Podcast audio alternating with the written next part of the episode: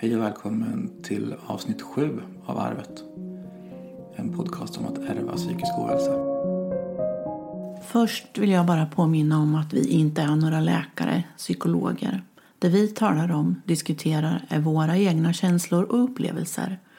Den mer seriösa informationen vi delar är direkt tagen från 1177 eller andra sidor om medicin. Men då anger vi källan. Tack för att ni lyssnar. Hej mamma! Hej Dennis! Hur har din vecka varit? Direkt på alltså. Jo, men den uh, har varit bra. Vad har jag gjort? Jag har varit på KBT. Det var nästan en månad sedan sist på grund av att uh, min kurator har varit sjuk och lite sådär. Så det var väldigt skönt att komma tillbaka faktiskt. Ja. Det har varit ett långt intensivt samtal. Mm. Ehm, annars, som jag säger alltid, har det varit det vanliga. Men sen är det två händelser jag skulle vilja prata lite mer om faktiskt. Som har tagit mig med, ja, Men jag kan berätta om två roliga saker jag har gjort den här veckan först då. vad gör det första? Ja. Eh, Facebook. Jag gillar Facebook. Jag är ju Facebookaholic. och eh, den ena gruppen som jag är med är ju Annikura. Djurkliniken i Finspång. Och där vann jag på skrattmat. För att jag kunde gissa nästan exakt rätt vad deras fyra hundar vägde ihop. Duktigt. Tycker jag var jätteduktigt. Och sen har jag vunnit på en andlig grupp jag är med. Har jag vunnit en shamansk distanshealing. Det låter lite hokus pokus. Ja, och eh, den ska jag få på lördag.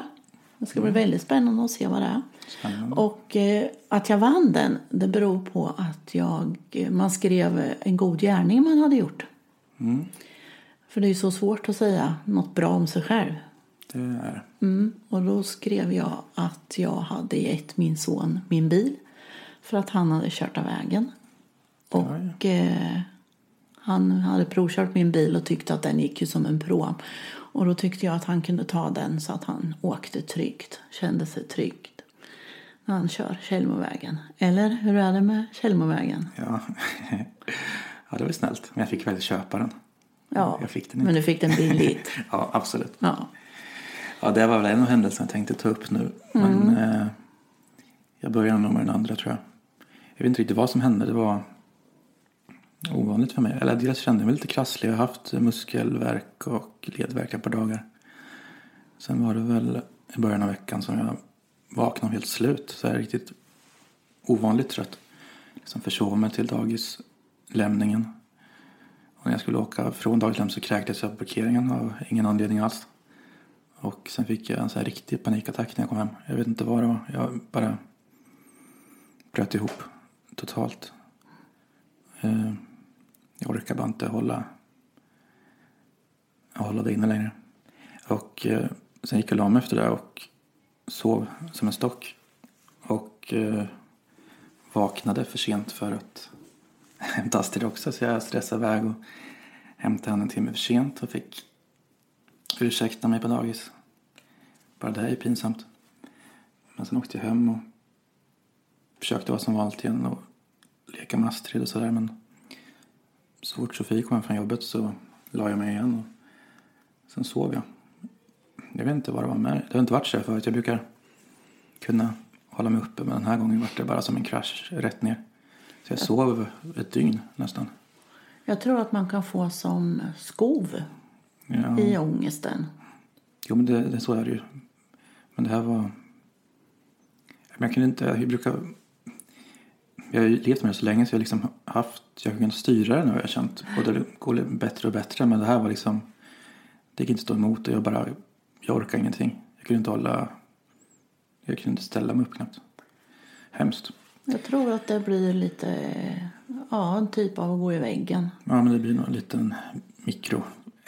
Ja, mikrokrasch. Fast det, Man orkar inte mycket som helst. och sen att man får sova ordentligt och vila och stänga av lite så kan man ju snart vara tillbaka på banan igen fast där man Ja, var för jag tycker innan. det var det som var konstigt också. För dagen efter så vaknade jag som vanligt igen och eh, gjorde allt jag ska med dagislämning och sådär. Och så åkte jag hem och tog ett bad och la mig och funderade på vad som hade hänt. Och då kände jag efter och kände att fan idag är ju det är som det brukar igen. Ja, jag trodde antingen så var jag sjuk eller så var det liksom att det var på väg att gå åt helvete någonstans.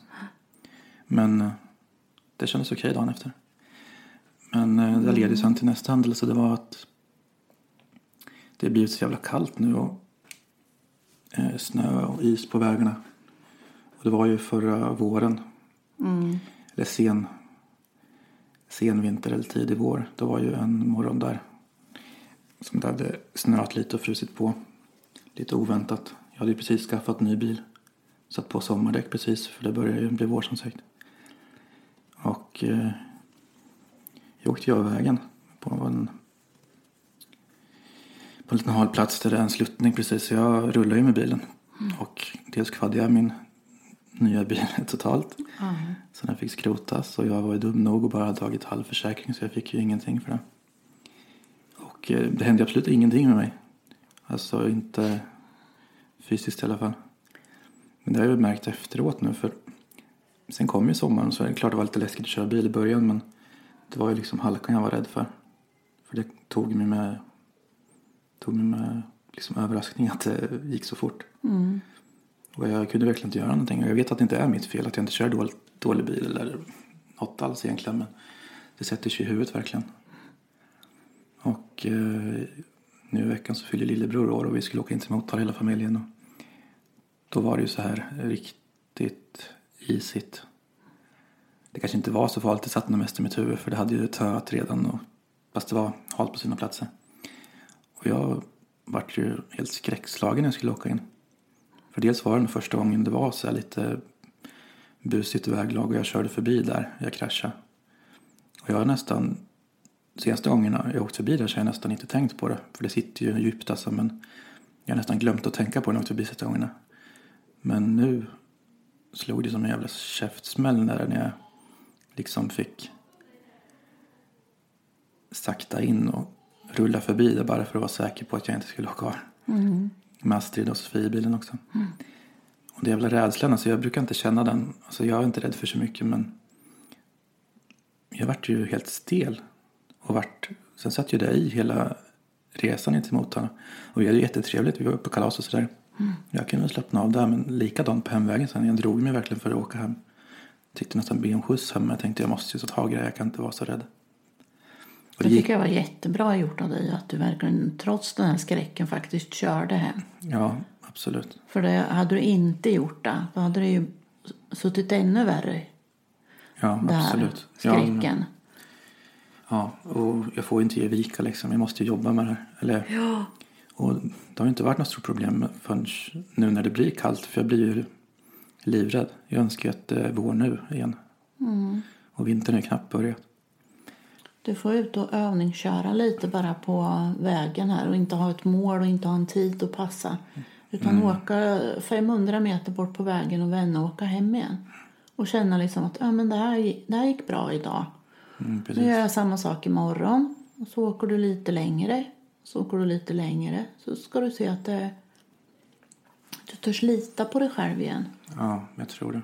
Men eh, på KBT sa hon väldigt bra när jag pratade om det här. För hon sa att det handlar inte bara om att göra. Du kan inte bara göra det och tvinga dig till att göra det. För det hjälper inte egentligen. Självklart kommer jag ju vänja mig i, i längden. Men det handlar ju om att tänka annorlunda. För jag kan inte sätta mig i bilen och ändå fortfarande vara rädd och bara göra det för att jag ska göra det. För det, det ändrar ju ingenting egentligen. Nej. Jag måste ju lära mig att tänka annorlunda. Och faktiskt, som du säger, börja lita på mig själv igen. För jag vet ju det. Jag har inte ens varit nära att krascha en annan gång. Nej. Sen gick det så här illa den här gången. Och jag hade ju bara otur. Jag gjorde inget fel, jag vet det. Jag tog det jättelugnt för jag visste att jag hade sommardäck på. Jag såg att det låg snö. Och just där såg jag verkligen att det var snö. Och Så när det jag väl saktade skiter ner. sig så har man ju inget att sätta emot. Nej, jag tror alla fyra det är så. däcken släppte liksom. Jag snurrade ju Ja. 180 grader först på vägen så jag hamnade åt fel håll och sen slog jag i kanten och Och när rullade du ner. har kört min bil sen, den som du har övertagit sen, det, då tyckte du att den var så annorlunda i styrningen. Ja, Jag undrar ju om det inte var något fel på den andra. kan varit. Den, det var Att ju en var- likadan V70 fast något år äldre va. Ja. Jag tyckte den var lite vinglig på vägen. Om det bara var däcken eller om det var något. Men det kan man ju skylla på. Jag gjorde bort mig. Men om man går in lite på statistik med att köra ihjäl sig Mm. så uh, förolyckas förra året 324 stycken körde ihjäl sig då. Fruktansvärt sorgligt. Ja, Men om man jämför med hur många som tog livet av sig Mm. så var det alltså 1574 personer som valde att ta sitt liv. Och då är det ju väldigt säkert att köra bil egentligen emot att må så jävla psykiskt dåligt så att man väljer att ta sitt liv. Ja, ja det, är, sjukt om man tänker Om man på tänker på hur många bilar det är ute i trafiken och hur många människor vi är. Mm. Ja, det tror man att det ska Nu kan vara. inte jag nu är jag så dålig på matte så jag kan inte räkna procenttal eller så här då, va. Men liksom, jag ser ju att det är en väldig skillnad i alla fall på hur många. Man tror det skulle vara omvänt. Ja, man tänker att det ska vara 1500 som kör ihjäl sig i trafiken och bara 324 som väljer att ta sitt liv. Mm. Men det är tvärtom. Ja, Och det är väl fruktansvärt egentligen. Verkligen. Eh, I Sverige görs det ungefär 15 000 försök att ta sitt liv varje år. Mm. Så man räddar ju väldigt många. Det är väldigt många som hörsammas eller kommer in på sjukhuset och får hjälp där. 15 000. Men 15 000, det är... Det är sjukt. Tänk på att det bor 17 000 människor Då i står jag bara för Motala. hälften av försöken. Nej. Nej. Samtidigt är det tur att man kan skoja om det, men samtidigt är det ju Ja, det allvarligt. allvarligt. Eh, Det var ett väldigt bra reportage i ICA-Kuriren förra veckan. Eh, Ulla-Karin Nyberg, hon har varit med på tv förut också. Och hon jobbar med det här med att förebygga självmord. Som har gjort, de har gjort ett reportage med henne. Som har berättat om det här då, antalet och det. Ja. Och det, man kan lita på de här siffrorna för i Sverige finns det ett dödsorsaksregister. Det har funnits ända sedan 1952. ja, det är bra att det finns. Så därför kan man exakt säga vad människor har dött av. Att man kan ha det. Det finns ju förstås ett mörkertal i det här med självmord. Där eh, väldigt sjuka människor medicinerar och eh, till slut kanske dör av en överdos. Men man kan inte säga vilket det är då för sjukdomen är så pass långt gången. Och det är ju det här med självhjälp, självmordshjälp som, vi, som debatten ligger i också nu. Ja, precis. Att det finns så mycket i det. Ja, det är en sak i sig. Det är klart man måste få välja själv. Ja, man tycker ju det. Fast det är klart, det är många som kanske skulle ta felaktiga beslut. Det är det de är rädda för, det är klart. Alltså om man får hjälp så är det ju professionella människor som hjälper till. Det skulle ju finnas sådana kliniker i så fall. Inte att man går in på en vårdcentral och säger Nej. att nu har jag haft cancer i tio år, nu vill inte jag mer. Nej, och läkaren ger en en spruta. Utan det ska vara en klinik där man, det finns psykologer, där man liksom samtal och man har följt hela sjukdomshistorien Ja, men självklart. innan man kommer till det här beslutet. Kul att gå en utredning för om man ska få dö. Ja, Tänk om Försäkringskassan skulle sköta den. Nej, du är för frisk för det. Ja, det du blir är inget. frisk. Du Precis. kan jobba. Du kan jobba. Ja, det är hemskt. Men eh, det finns ju väldigt många olika skäl till att eh, vissa har ökad risk för att ta livet av sig. Och, eh, dels är det ju psykiska sjukdomar. Bipolär, schizofreni, självskadebeteende, autism. Men så kan det ju också handla om svåra förhållanden, mobbning, misslyckas i skolan, bli utsatt för våld. Och en del människor är ju impulsstyrda. Jag har en gammal berättelse som eh, en eh, vän berättade för många, många år sedan. En kille kom fram till honom i bilen. De var raggare på den tiden. Det var ju 50-talet där säkert. Kom, har du något bogserlina i bilen? Ja, vad ska du ha den till då? Jag ska gå till Stadsparken och hänga med. Ja, gör det. Han ligger där bak då. Och han gjorde det. Han tog bogserlinan och gick ner och hängde sig i Stadsparken. Ja, fy fan. Ja, det är mörkt. Det är inte så roligt att, att sitta där och veta att det var min bogserlina han tog. Jag ska läsa ett litet stycke ur min egen bok Tusen tankar i natten. Man måste ända ner till botten för att en gång kunna börja klättra uppåt igen. Och visst var jag där, längst ner i brunnen. Allt var nattsvart, allt var utan mening, allt borde vara dött. Det är då och där som alla tankarna kommer. Tusen tankar om natten. När mörkret sänker sig över stad och land då kommer alla tankar krypande som små illaluktande maskar. De målar sig in i min kropps alla håligheter och förgiftar mig i alla mina celler. Död, död, du borde vara död nu, viskar de in i mitt blod som strömmar runt i hela min kropp. Det sliter i varje vrå, det svider, det krampar. Det är då jag lägger mig till ro, längst ner i brunnen, kurar ihop mig i fosterställning och låter kramperna ta över. Jag ger upp, jag resignerar. Jag varken vill mer, kan inte mer, orkar inte mer.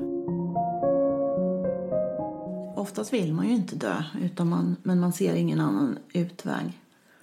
Och man kan oftast tänka att eh, om man har familj och så att de kommer få ett mycket bättre än, än mig för man ser bara sig själv som en belastning. Mm. Men det blir som tvångstankar för många tror jag. Ja. Det, liksom, ja, det sitter verkligen i den psykiska sjukdomen man har. Och att det är flest män som tar livet av sig som faktiskt ska man säga, lyckas ta livet av sig. Det beror på att de har ett våldsammare sätt att göra det. Ja. De skjuter sig, hänger sig. Kvinnor tar tabletter. Och då kan man oftast att kanske någon kommer hem eller att de i sista sekund ångrar sig och ringer. Mm. Det är så man ser många ungdomar som mår dåligt som skär sig i armar och så. Ja. Att eh, när de väl har tagit livet av sig så är det ju inte med flit egentligen utan de har råkat skära för ja, djupt. det blir för mycket. Mm. Ja. Precis. Ja, det är ju... Jag känner mig igen i det här. Det är ju svårt, men egentligen som mina självmordstankar, det börjar ju tidigt. Men i början var det nog, när jag var yngre då, när det skedde första gången. Jag har gjort några försök. Och det är också som vi sa, det är ännu mer oturligt de gångerna det har blivit för mycket när jag var yngre där 16, 17, 18, 19, 20. Ja, du var Ung. 17 var Ja, första tror jag. Eh, och då var det ju liksom... Då hade jag väl skrivit mig innan men det var också så här. Det var nog mer ångestbaserat att jag ville ha ont och se blod av någon anledning. Och sen den gången det vart för mycket då var det väl liksom... Hade jag väl druckit och kanske... Jag för mig att jag hade bråkat med ett ex då. Och bara fick sån där impuls att jag liksom mer högg mig i armen. Och då hade du tagit en förskärare. Gångerna innan hade du haft någon mindre sax eller något sånt där. Rispat med liksom, tror Ja, jag. tror det. Men då vart det ju då det ambulans och sånt där. Och många stygn. Jag är kvar där, är rätt. Har du kvar stygnen jag plockade? Ja, någonstans tror jag sparade dem. Det var faktiskt så att jag plockade bort stygnen på Dennis och stoppade ju dem i en påse och tvingade honom att spara dem och ta fram de stygnen och titta på när han mådde dåligt igen. Ja, Jag vet inte om du har gjort det sen men någon gång. Jag hade du lovade att du aldrig mer skulle göra om det där i alla fall. ihåg. Det hände väl en gång till. Jag minns inte vad det var då. Men just den här skillnaden för självmordstankarna plågade inte mig så mycket när jag var yngre. Jag tror det, då var det väl så att jag ville kanske försvinna men mest var det nog bara för att det var som en tanke för att bli lugn nästan. Jag kan förstå den tanken att man skadar sig för att den smärtan man får är så påtaglig. Den smärtan kan man förstå. Den smärtan man har inom sig, i själen. Och den förstår man inte. Nej, för det var ju verkligen innan jag kunde få hjälp. och Liksom fått, och jag fick ingen bra hjälp första åren där. Det är först nu jag har fått det. Och det som överraskade mig mest det var nu, eller det var mycket det som fick mig att söka hjälp igen. Då var att självmordstankarna kom tillbaks. Nu när jag ändå hade det ganska bra. Jag mådde ju fortfarande psykiskt dåligt men jag hade ju familj, jag hade jobb och pengar. Jag, hade, jag borde varit nöjd liksom. Ändå gick jag och tänkte på döden ett par gånger om dagen. Och jag inte kunde styra över längre. För det vart... Och nu vill jag ju inte dö längre. Nu vill jag ju leva men självmordstankarna kom tillbaks som ett tvång nästan. Att jag tänker så här. Det vart verkligen en tvångstanke att allting jag inte ville göra. Då vill jag hellre dö. Varje dag jag åkte till jobbet liksom. Inte för att jag inte vill åka till jobbet men jag orkar inte. Jag var så slut på något vis. Jag så här, jag vill dö. Min kropp bara skrek och verkligen bad om att jag skulle ta livet av mig. Och jag var så jävla rädd för det. För jag, så här, jag vill ju inte det. Det är bara... mitt psyke som pratar nu. Och det var ju det som fick mig att söka hjälp igen som sagt. Och nu har jag verkligen fått hjälp för en gångs skull. Det är Och fantastiskt. det är mycket bättre. Och de här tankarna har ju faktiskt försvunnit nu. Men det, var, det är så påtaglig skillnad att jag... Det är så jävligt svårt att förklara dem. När Det det är kom, sådana oerhörda krafter som tar tag i en. I det här. Och, ska inte säga att man är schizofren, men när man har, är- har schizofreni så har man ju tankar i huvudet, eller röster i huvudet som säger åt en vad man ska göra. Och de rösterna kan ju vara så starka fast att man inte har schizofreni. Att man ska göra sig illa och göra det här. Och det är sådana oerhörda krafter så att, att stå emot det, det är ju helt omöjligt. ja, det är svårt. Det kan man ju inte. Utan det man måste lära sig från grunden det är ju att svåra känslor hör till livet. Att det är tufft att vara människa, det är tufft att leva. Och lika många glada, härliga dagar så har vi nog faktiskt lika många ledsna, jobbiga dagar. Ja, så är det. Och det viktiga i det här, är- vi pratade ju en annan gång om att bli arg och få bli ledsen och prata om känslor. Och det är väl jätteviktigt att vi låter barn få bli arga, få bli ledsna och förklara hur det här känns och kunna sätta ord på sina känslor redan från början. Jo, men jag tror absolut. Och det är väldigt svårt. För jag tror inte jag har lärt mig det förrän nu egentligen. Nej, men liksom att, man ska kunna, att barnen ska kunna prata om det och att, man, att det är så viktigt att man lyssnar på svaret. Att man inte bara nonchalerar att ja, ja, ja. Du tycker det är jobbigt att gå till skolan. Ja, ja, ja, men det måste man i alla fall. Det är lag på det. Utan man lyssnar på det. Att man liksom behöver, man kan ju inte säga att man eh, att man förstår kan man ju säga, men man kan inte, kanske inte kan lösa problemet. Nej, Men man kan finnas där och förstå och vara ett stöd absolut. till de här svåra tankarna. Och sen att vi vågar fråga varandra hur vi mår. Men oftast ljuger man ju ändå. Så det måste ju vara ett, Ja. en, ärlig, en ärlig fråga för att kunna få ett ärligt Ja, svar. jag tror det måste vara en ärlig människa som frågar som verkligen man vet att den bryr sig. För jag vet ju då när, vi, när jag börjar med mina tankar och läkaren frågar mig att har du suicidala tankar? Och jag tänker liksom, att det vore väl den sista jag skulle berätta det här för i så fall. Ja, Och jag gick ju hos kurator i många år och eh, ja, en läkare skrev ut Propavan till mig. Och det är en sömntablett för att jag inte kunde sova. ja, Och jag tog två och sen tog jag aldrig några mer utan sparade dem. Så jag, i många år hade jag 48 stycken Propavan låg i skåpet. Och sen när jag började gå hos en annan kurator så började hon fråga mig om de här tankarna. Då berättade jag att jag hade de här tabletterna. mm, som en väg ut. Och då sa han, kan jag få dem av dig? Aldrig i livet, så jag. Det är min bakdörr. Och så länge jag vet att jag har de här tabletterna och har min bakdörr öppen så orkar jag en dag till.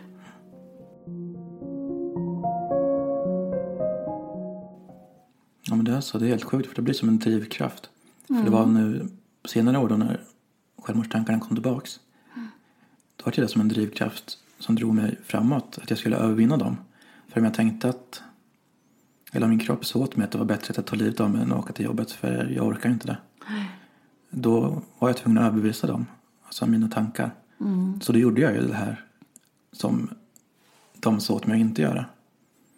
Så det var ju till slut som liksom en det var ju som en sporre nästan. Att jag ska överleva trots dem. Ja, Och det hjälpte ju mig. Även fast det är en sjuk sak att säga. Att, att jag trivdes med mina självmordstankar. För det var det som drev, drev mig framåt. ja om de ändå blir en sporre såklart, då, då är det ju så. Men ja, sen har jag förstått att det inte är en, det är ingen bra sporre.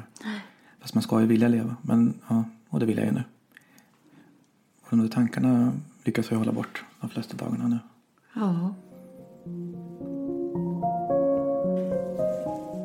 En gång när jag skulle åka hem ifrån en väninna så mötte jag en tankbil. Och, eh, jag tänkte, och det var en raka utanför Motala, Östersta ut där. Så tänkte jag, jag, jag eh, kör rakt in i den. Jag frontar. Men sen en sista sekund så liksom gör man ju inte det. Nej, eller det har man ju tänkt. Men, det Men- går så fort. Eller, Jag, tänker, jag kan inte skada någon annan. Jag tänker att ska någon ta på sig mitt självmord? Det, det går inte. Men jag körde in till kanten där och kom på att jag hade en precis ny bil med airbags och jättebra säkerhetsbälte och allting. Jag hade ju inte dött. Jag hade ju blivit jätteskadad. Ja, då, då det ju ingen idé. Och det dummaste var ju att den här tankbilen var ju ingen bensintankbil. Det var en mjölkbil. Så att efteråt så när jag liksom kom hem och tankarna blev så här, då är det nästan så här patetiskt, ironiskt, Ja, fucking jättedumt. Man kan nästan skratta åt sig själv Ja. efteråt vad man tänkte.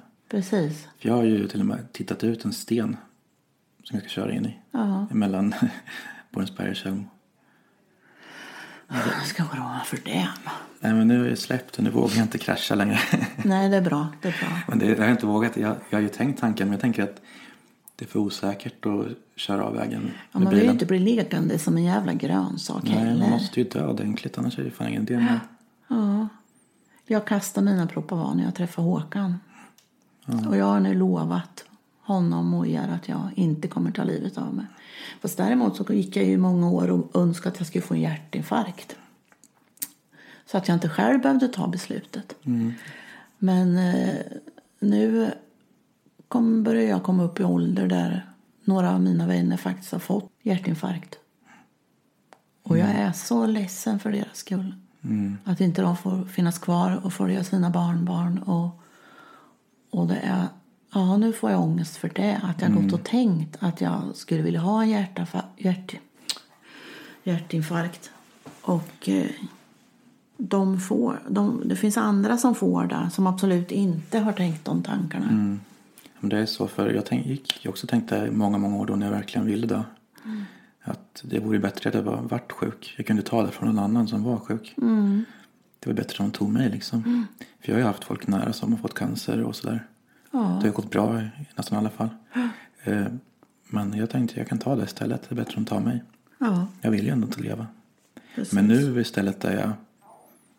Nu när jag hittar tillbaka så vill jag så är jag livrädd för att bli sjuk. Ja, Det är så sjukt, det vänder totalt. Nu, så här, och sen tänk, nu får jag så här skamkänsla att jag har tänkt så. ja, För då tänker jag, jag tänker ju att allting har en mening och det man tänker faktiskt betyder någonting. Mm. Så tänker, jag tänker att om jag har tänkt att jag ska få cancer så mycket när jag mådde dåligt. Så att det kommer komma nu Mm. i efterhand när jag mår bra. Så nu har jag liksom nu har jag skitit det för mig själv. det, liksom. ja. ja. men då får man precis. skamkänsla. Tänk om det Ja. händer, då är det mitt eget fel. ja. Det är ju sjukt hur, Eh, Ett år efter att jag hade träffat Håkan så var jag till gyn för att jag hade sån besvär med mina menstruationer. Och eh, då gjorde de ju ultraljud och så hittade de ju någonting. Och då sa, kom det in två läkare och sa att nu är det så att det kan vara cancer. Och då var jag helt stel. Och då hade vi börjat diskutera om vi skulle bygga hus här och så här också. Så jag var helt inställd på att nu kommer jag dö.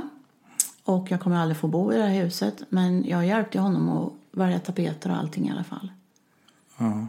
Det var helt bisarrt, hela situationen. Och han var ju helt frustrerad. Och, men vi kämpade ju på med husplanerna och det i alla fall. För att det var ju det som på något vis höll oss uppe. Ja, jo, Och vi hade klart. nyss träffats och nyss blivit lyckliga och allt det här. Liksom. Och jag hade ännu en gång tänkt att ja, jag får inte vara lycklig. Utan eh, då kommer det här. Ja, Det vore så jävla typiskt. Det känns som att det vore livets ironi. Ja, Att när man väl hittar fram då ska det skita sig. Så fick jag operationstid och jag vart opererad och de säger sen att nej, det här var en godartad cysta. Den heter dermoidcysta och sätter sig i äggstockarna. Så de tog ju bort äggstocken. Och jag var ju frisk. Men Mm. Ja. jag kunde i alla fall inte tro på det egentligen. Det Nej, tog det ju flera svårt. månader innan jag trodde att det här var sant. Ja. Så att... Eh, men det blev ju bra. Mm. Ja, det är tur att du är kvar. Jag törs inte säga att jag är lycklig idag men... Nej, man vågar inte. Man vågar inte. Nej, inte säga de orden utan man kan säga att ja, jag har det bra. Jag är nöjd med det jag har. Jag behöver inte ha mer än så här. Jag bor bra, har en världens bästa man och mina barn är bra och har blivit trevliga människor. Men mer törs Typ. man inte säga. Nej, men det är ju det. Man tror man ska Man skulle vilja hoppa jämfota och skrika att fy fan vad gött jag har. Men nej, någonting håller en tillbaka i det. Mm. Men det är, ju väl, det är väl gadden också säkert då. För jag tror ju Håkan ska köra ihjäl sig varje fredag. När han Jo, men så är det ju den där oron. Så är det ju. Den oron har man ju alltid. Eh, Jag skulle vilja dra lite också vart man kan få hjälp om man går med de här tankarna. Mm, tycker jag. Och eh, då vänder man sig till sin vårdcentral, en psykisk mottagning. Det finns hjälplinjer linjer på, på nätet och telefon. Man kan ringa 1177. Man kan vända sig till en ungdomsmottagning eller elevhälsan på skolan. Om man vill hjälpa någon som man tror har de här så fråga. Var inte rädd att fråga. Det är bättre att vara, ställa en besvärlig fråga än inte någon fråga alls. Det är tufft det där för man vill ju inte vara i vägen. Eller, sen tror jag, när man själv mår så där, man hatar ju att få de här frågorna. Men de behöver ju komma. Ja, det behöver Så man. och det måste vara genuint att man verkligen tror på den personen. För man kan inte bara... Man kan inte tjata om det och liksom tro att någon ska rycka upp sig. Rycka upp det är det värsta man kan säga. Går inte. Det är en käftsmäll. Ja, det blir bara värre. Så var genuin och verkligen fråga hur mår du? Ja. Och säg att du vill höra sanningen. Ta dig tid att lyssna på svaret. Mm. Och om du inte orkar själv att engagera dig i svaret så eh, be dem ringa till vårdcentralen då. Det är lurigt det där. Och det gäller att få rätt hjälp. Mm. Det tar ju flera år oftast. Absolut. Nu vart det ganska mörkt avsnitt här. Ja. Mycket död. Men det kanske var tänkt så. Men om jag skulle avsluta det hela med att läsa ett stycke ur min bok. Det får du göra. Eh, Tusen tankar i natten Av dig. av mig. Det är kallt. Jag fryser. Finns här ingen pläd. Finns här ingen varm famn att svepa om sig eller krypa in i. Jag reser mig motsträvigt upp, sträcker mina stela leder. Jag har legat stilla alldeles för länge. Jag sträcker på mig, kramar mig själv, försöker ge mig själv lite värme. Hittar en liten eld, sätter mig och värmer mig vid den.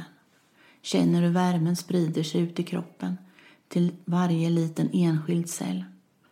Mina leder känns mjukare och till sist kommer känslan i magen. Jag är ju hungrig. Magen kurrar. Jag måste åter resa mig upp och söka något att äta. Jag sveper om mig en sjal och vandrar vägen fram. Jag vet inte vart jag är. Vet inte vart jag ska. Vet inte vart den här vägen leder. Jag känner lukten av mat. Sätter mig till bords och stillar min hunger. Äter tills jag inte kan äta mer. Sitter ändå kvar och begrundar var jag är. Vart jag ska. Vem är jag? Jag vet inte. Reser mig. Sveper åter om mig sjalen. Tar ett äpple i handen och går vidare. Jag finner min bädd. Där är renbäddat. Det luktar så gott. Täcket är tjockt och inbjudande. Jag kryper ner under det med sjalen fortfarande om mig. Kurar ihop min kropp, känner värmen, mättnaden och jag ler. Jag ler för mig själv, under täcket, i värmen, mätt. Och jag är trygg. Jag är på väg hem igen. Det inger lite hopp. Ja, men det gör det. Det är så man vill känna när man hittar hem. När man hittar hem. Mm. Med det tycker jag vi avslutar idag. Ja, men det gör vi va. Tack, eh, Med att hitta hem. tack för den här gången. Tack för den här gången. Puss och kram. Puss och kram. Var rädda om er. Sen får vi säga att eh, nu finns ju podcasten på nästan alla plattformar. Spotify, Apple iTunes, Soundcloud och några till. Och ni hittar oss också på Instagram och Facebook. Eh, ni kan söka på Arvet Podcast på båda så hittar ni oss. Så följ oss gärna och kommentera, skriva vad, vi vill, vad ni vill att vi ska prata om och vad ni tycker. Fast var snälla. Så vi hörs. Puss och kram.